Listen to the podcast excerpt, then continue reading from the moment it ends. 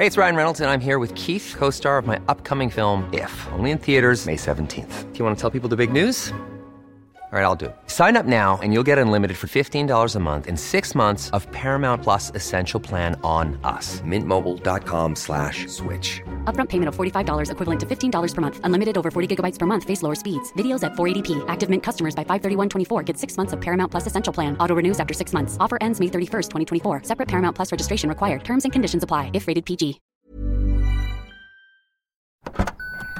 Trying to grab all the groceries in one trip?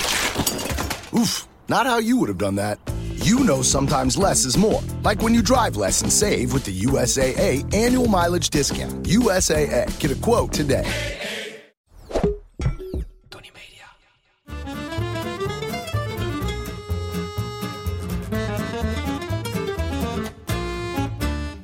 Ik ben Julius Jaspers en ik ben meer dan dol op eten. Maar ook op drank. En daarom pak ik deze week één product uit mijn drankenkabinet... waar ik jullie alles over ga vertellen. Vandaag is dat gin. Ik vind eigenlijk alle alcohol lekker. Op exoten als Passoa, Pisang Ambon en Malibu na. Alhoewel ik met de laatste wel een lekker dessert weet. Campari vind ik trouwens ook niet te drinken. En aan whisky heb ik me een keer dermate gelaafd... dat dat er ook niet meer in komt. Een biertje bij extreme hitte, wijn in alle kleuren vanaf na het ontbijt en gin. Gin tonic om precies te zijn. Je kunt me ervoor wakker maken. Gin van Tanqueray met Fever Tree tonic, ijs natuurlijk en een flinke wedge roze grapefruit. Zo ziet mijn ideale GT eruit. Eentje rond de klok van zessen op een weekendavond of meerdere tijdens het uitgaan in het hols van de nacht als het allemaal toch niet meer uitmaakt. De Arabieren stonden aan de basis van gin toen ze zich in de eerste eeuw na Christus specialiseerden in het destilleren van elixirs voor medische en wetenschappelijke doeleinden. De Benedictijner monniken pakten dit later op en wisten er in de 13e eeuw nog een pestepidemie mee te bezweren. En toen was de beer los en werd het medicinale karakter ingeruild voor de alcoholische geneugten. Aan de wieg van gin staat jenever. Jenever werd in de 17e eeuw ontdekt doordat destillatie op grote schaal werd toegepast. Maar hoe werd gin dan gin? Door de oorlogen die Nederlandse soldaten zij aan zij bevochten met Engelsen, werden zo ook de nodige dranken uitgewisseld om moed in te drinken. Om die reden werd jenever Dutch Courage genoemd door de Engelsen. Omdat gin en jenever op dezelfde manier gestookt werden, werd de Dutch Courage ook wel jenever, genever en daarna gin genoemd. Ondertussen werden er luxe gin palaces geopend, waardoor gin een nieuwe sociale status kreeg. In de 18e eeuw werd de gin tonic pas geïntroduceerd in het leger van de Britse Oost-Indische Compagnie. Die gin dronken met extra quinine, een middel tegen malaria. Om de bittere smaak van de quinine te verzachten, mengden ze het met water, limoensap en suiker. Nog een leuk weetje over quinine. Dit stofje zorgt ook voor het glow-in-the-dark effect wanneer het wordt blootgesteld aan UV-licht, zoals blacklights. Dus nee, je bent niet aan het hallucineren wanneer je gin tonic licht geeft wanneer je in de kroeg staat. Je staat gewoon in de verkeerde kroeg. Vanaf 1860 raakte ook Amerika in de band van de gin. Ook tijdens de drooglegging en de twee wereldoorlogen. Maar ineens was daar wodka. Wodka werd in hippe flessen verkocht en door slimme marketing werd het populairder dan gin. Gin werd ouderwets. Wodka was cool. Het duurde tot het einde van de 20e eeuw tot de ouderwetse gin tonic weer in ere werd hersteld. Amerikanen hebben altijd oog gehad voor mooie blinkende dingen. Zo werd eind 20e eeuw gin weer hip omdat de merken Tanqueray en Bombay de flessen blauw en groen maakten. Niet alleen mooie eyecatchers, zulk gekleurd glas, maar de flessen leken zo ook meer op de hippe wodka. De hamvraag deze week gaat natuurlijk niet over ham, maar over gin. En de vraag komt van Esje Prinsesje en die vraagt... Beste Julius, ik vind gin tonic soms wat bitter. Hoe maak ik hem wat zoeter? Nou, Esje Prinsesje, ik ga het zo nog even wat dieper uitleggen... maar de smaak in de gin tonic wordt niet alleen bepaald door de gin... maar vooral ook door de tonic. Je kunt een wat zoetere gin kopen. Dat zijn bijvoorbeeld de grote hoeveelheid roze gins die er zijn. Maar ik zou vooral op zoek gaan naar een wat zoetere tonic. Tree is dat niet, Schweppes ook niet. Eh, Royal Club wil ik al niet over praten. Maar probeer eens Fentimans of Thomas Henry. Die zijn misschien wat zoeter. En anders, denk eens aan een colaatje. Dat is hartstikke zoet. Velen van jullie denken dat gin Engelse jenever is, maar dat is totaal niet waar. Het zit hem in de moutwijn. Gin wordt gemaakt van pure alcohol, jenever wordt gemaakt van graanalcohol, waar moutwijn aan wordt toegevoegd voor een nog sterkere graansmaak. Gin wordt wel op smaak gebracht met jeneverbes, dat stelt de wet. maar ook met andere botanicals, kruiden, specerijen, gedroogde vruchten en wortelsoorten. Je hebt verschillende soorten gin die onderling sterk verschillen van smaak en van kleur. Hier kan ik uren over uitweiden, maar in die tijd kan ik ook lekker gin tonic drinken op het terras.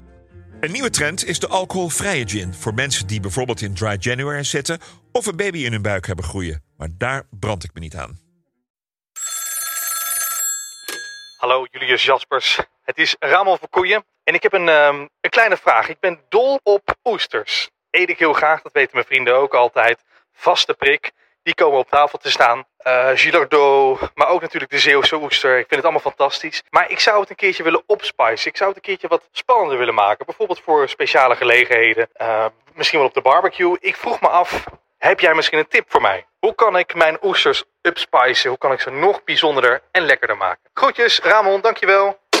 Hey Ramon, wat leuk. Collega podcastmaker van De Beste Smaak. Jij drie receptjes, ik een flesje wijn, oké? Wat een goede vraag. Ik ben zelf ook dol op oesters. Zeker Gilardo, maar de allermooiste zijn inderdaad die Zeeuwse platte 4 oesters. Geweldig. Net niet te groot, helemaal top. Upspicen, dat kan uh, wat mij betreft uh, zeker op drie manieren. Uh, de eerste is even een namjim dressingje te maken. Nou, je weet vanzelf hoe dat moet natuurlijk. Ik zou het doen met Spaanse peper, wat knoflook, korianderstelen, suiker, vissaus en citroensap. Dat goed mengen, een beetje naar smaak tot een mooie dressing. De tweede is dat je ze in de oven gratineert. Bijvoorbeeld met een mooie Hollandaise saus. Nou, dat kan je overal opzoeken hoe dat moet. Maak die Hollandaise saus, leg het over de oester, over aan op hoge temperatuur 220 graden en een paar minuten erin. Een paar zijn in dat geval twee. De derde is op de barbecue. Je maakt een mengseltje van zwarte bonen met knoflook, gember en Spaanse peper. Dat breng je heel kort aan de kook en meng je met Dat laat je weer afkoelen. Je doet oesters op de barbecue, druppeltje saus erbij, totdat het randje gaat borrelen. Dan is het al klaar. Veel plezier. Welke gin is nou lekker en welke niet?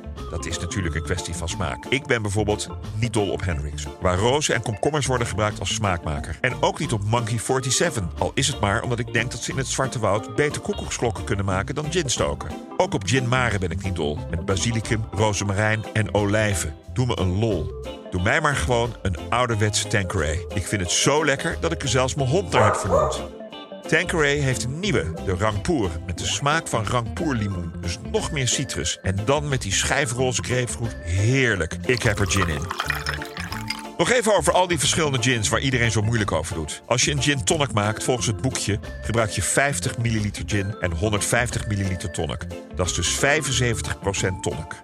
Welke smaak denk je nou dat er overheerst als je de alcohol er even buiten laat?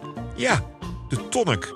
En daar hoor je bijna niemand over. Mensen bestellen gedachteloos een Tanqueray 10, een Sipsmith of een G-Vine met een tonnetje. Maar dat bepaalt juist de smaak. Dus vraag eerst even welke tonic ze schenken.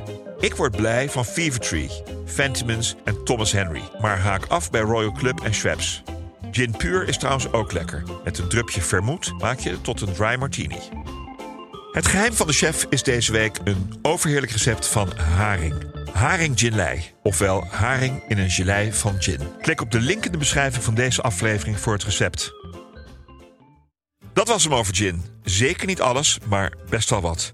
Wil je meer weten over iets in je voorraadkast? Stuur mij dan een bericht op Instagram, Julius Jaspers. Of ik weet het al, of ik zoek het voor je uit, maar ik geef altijd antwoord.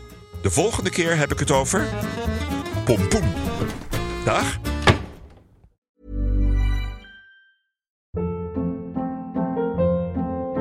Hold up. What was that? Boring. No flavor. That was as bad as those leftovers you ate all week. Kiki Palmer here, and it's time to say hello to something fresh and guilt-free. Hello Fresh. Jazz up dinner with pecan-crusted chicken or garlic butter shrimp scampi. Now that's music to my mouth. Hello Fresh. Let's get this dinner party started. Discover all the delicious possibilities at hellofresh.com.